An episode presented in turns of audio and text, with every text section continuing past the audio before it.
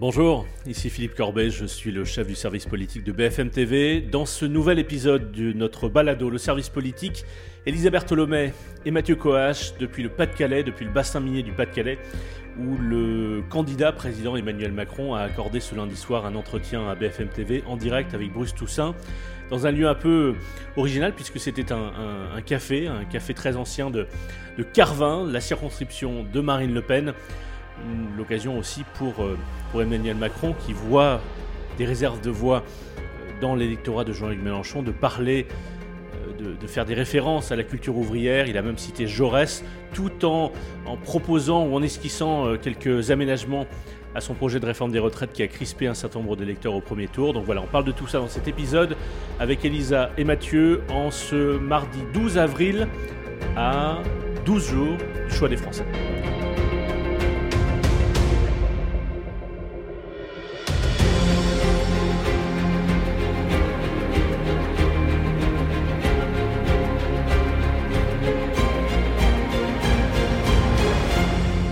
Salut à tous les deux. Salut Philippe. Salut Philippe. Vous êtes toujours euh, à, Carvin. Vous êtes, vous êtes toujours au, Bellevue, ce café, euh, ce café centenaire où, Emmanuel Macron a reçu BFM TV pour un entretien avec Bruce Toussaint en direct. On a aperçu pendant l'interview des gens qui continuaient à consommer euh, comme si de rien n'était. J'ai même cru reconnaître Gérald Darmanin au bar prenant une bière. Ah oui, alors on ne veut pas balancer, mais il a profité de l'enregistrement de l'interview et de la diffusion pour euh, boire une bière euh, accoudée au comptoir euh, du bar. C'était une bière ou un picon bière? C'est important. Hein, J'ai pas cette subtilité, désolé. bon, racontez-moi, décrivez-moi la scène. C'était assez atypique quand même comme lieu d'entretien avec un président de la République.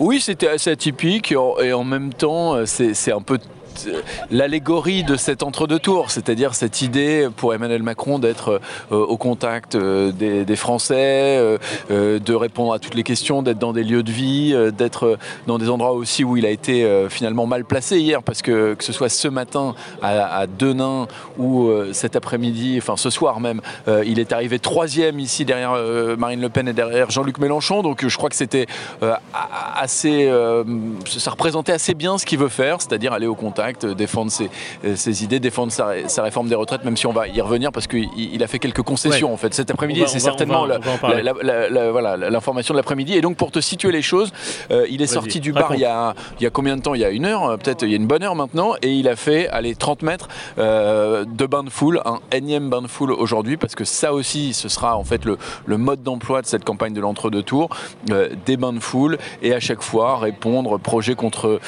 projet, au, voilà, aux interpellations des, euh, des, habitants qui d'ailleurs lui, font énormément de reproches, hein, que ce soit sur la, la, réforme des retraites, le pouvoir d'achat, euh, leur niveau de vie insuffisant.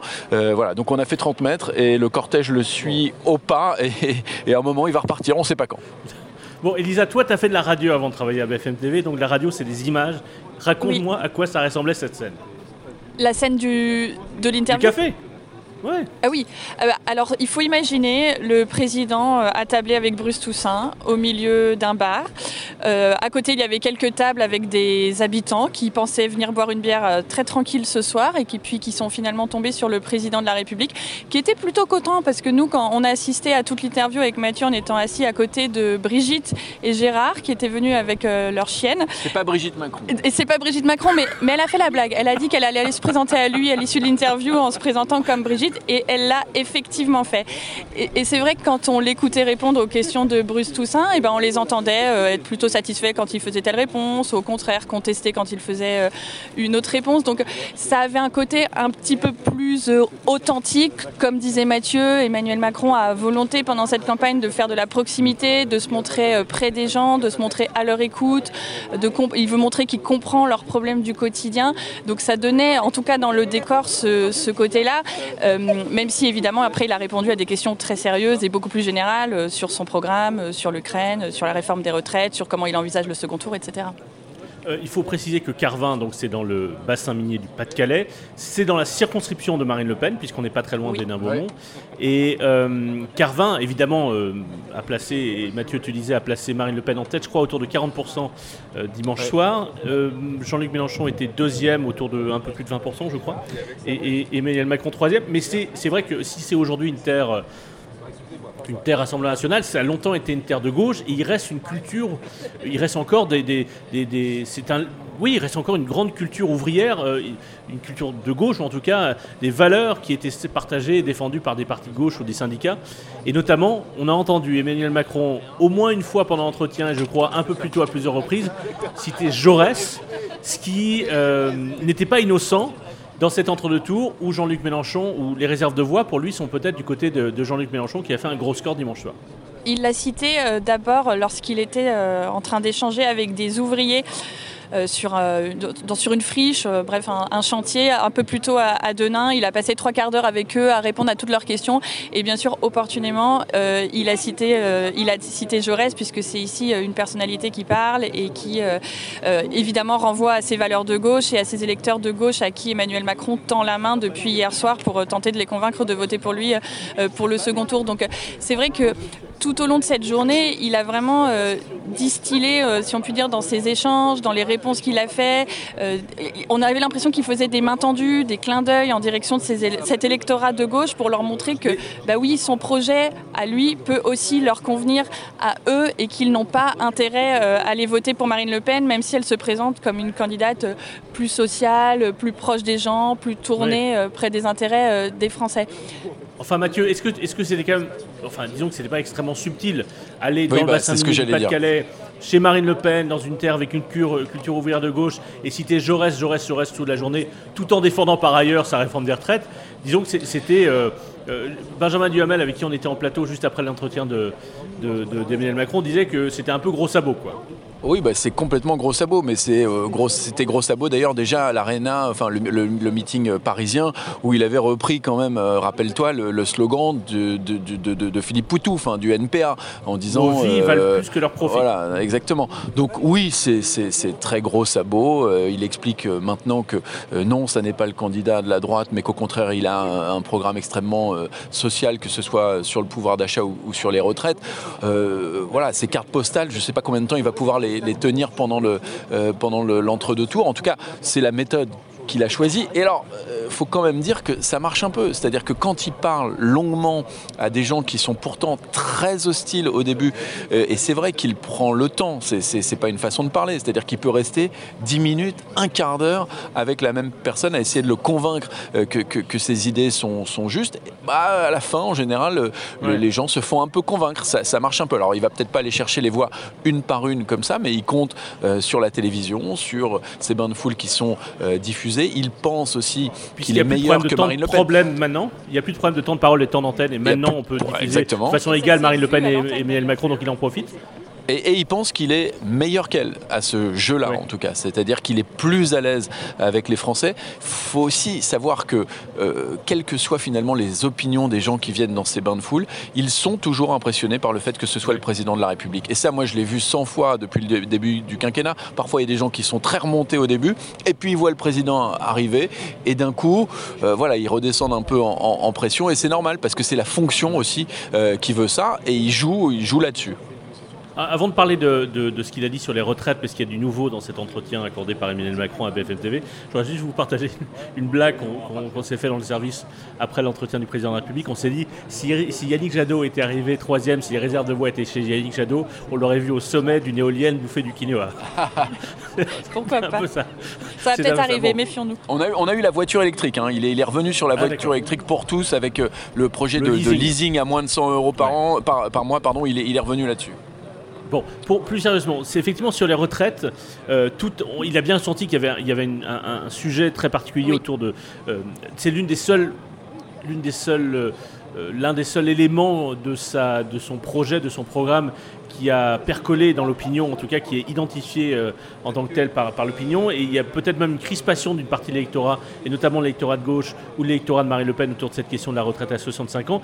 Et il a fait des gestes, ou en tout cas il a esquissé un geste dans cet entretien sur BFM TV, en parlant notamment de, de, de, bornes et de rythme. C'est ça. Qu'est-ce que ça veut dire en fait? Ah bah, ça veut dire que Emmanuel Macron, sans revenir franchement sur la proposition qu'il a formulée de reporter l'âge de départ à 65 ans, laisse une porte ouverte à euh, un amendement de cette proposition.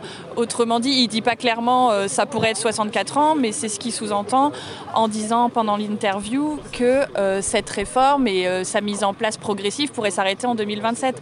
Autrement dit, lui envisage. D'accord, parce que moi j'ai pas bien compris ce passage-là. C'est ça que ça veut dire? C'est que ça pourrait seulement aller jusqu'à 64 ans?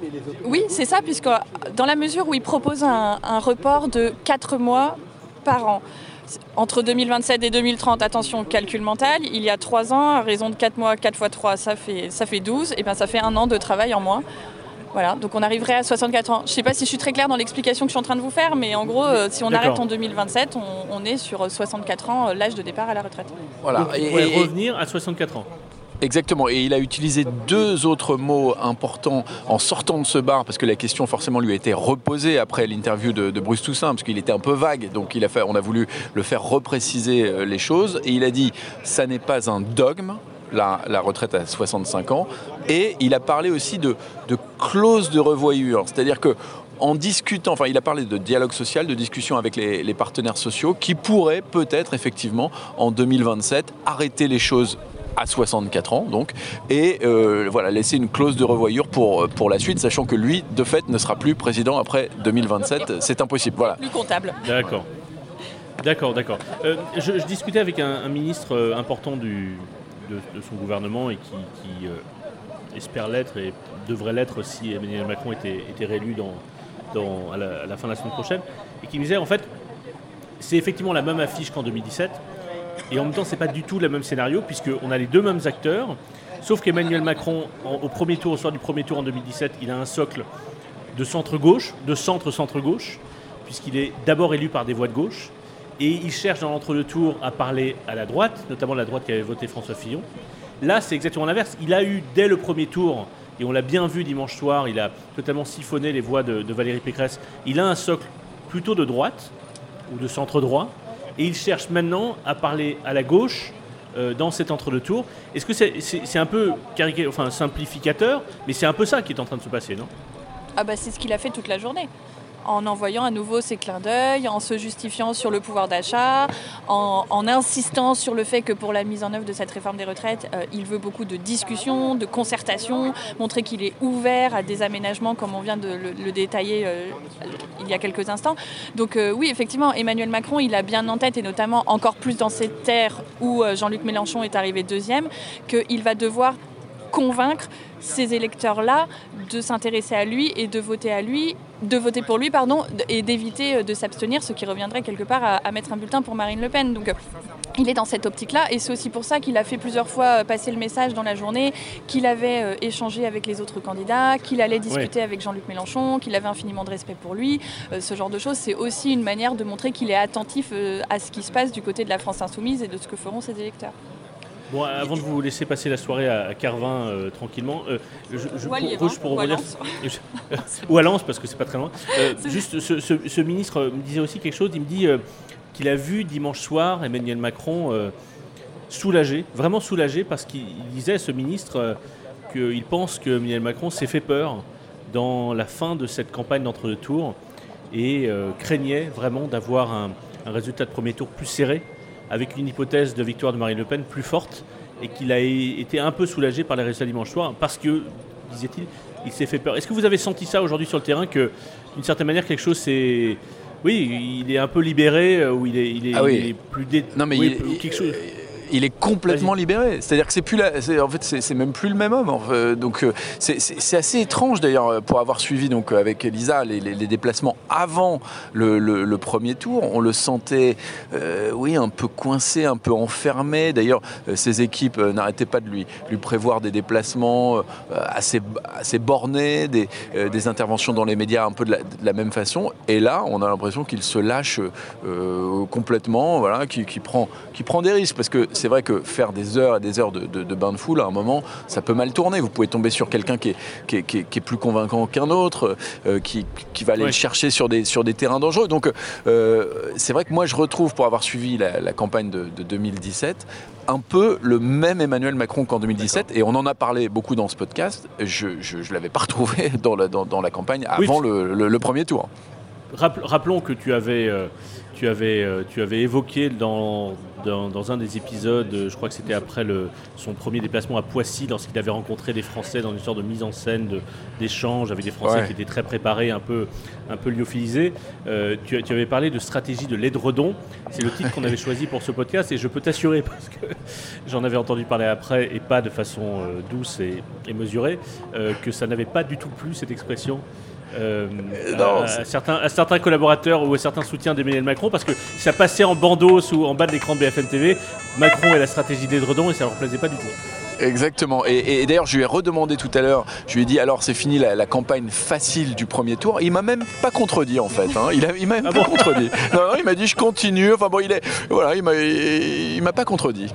Mais là, il s'est fait plaisir parce qu'à l'instant où vous parliez, il vient de monter euh, dans sa voiture en saluant la foule euh, debout sur le marchepied et le cortège quitte euh, Carvin à l'instant même. Il reste une étape, hein. Il reste une étape. Voilà, on n'a pas fini la journée, on va aller donc à la soirée n'est pas finie pour vous. non. pour un dîner. Voilà. Bon.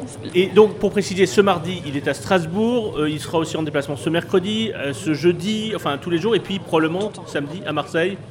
C'est ça? Pour un meeting. C'est ce qui est dans les tuyaux. ce qui est dans les tuyaux, c'est pas confirmé, mais ça devrait être ça, ouais. Bon, bah, merci à tous les deux. Bon retour. Enfin non, vous restez dans le paquet. Donc bonne soirée. Salut.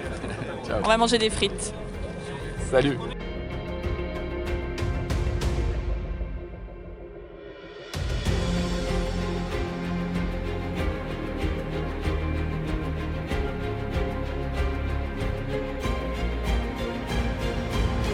D'avoir suivi cet épisode. On se retrouve demain. Et puis, je voudrais aujourd'hui remercier, et je devrais le faire tous les jours, les équipes de bfmtv.com qui nous aident à, préparer ces, balados du service politique, et notamment Yves Pulici qui s'est chargé de monter jusqu'à très très tard dans la nuit électorale l'épisode précédent, l'épisode que vous avez pu écouter lundi matin. Donc merci à lui. Et on se retrouve donc pour un nouvel épisode demain, mercredi.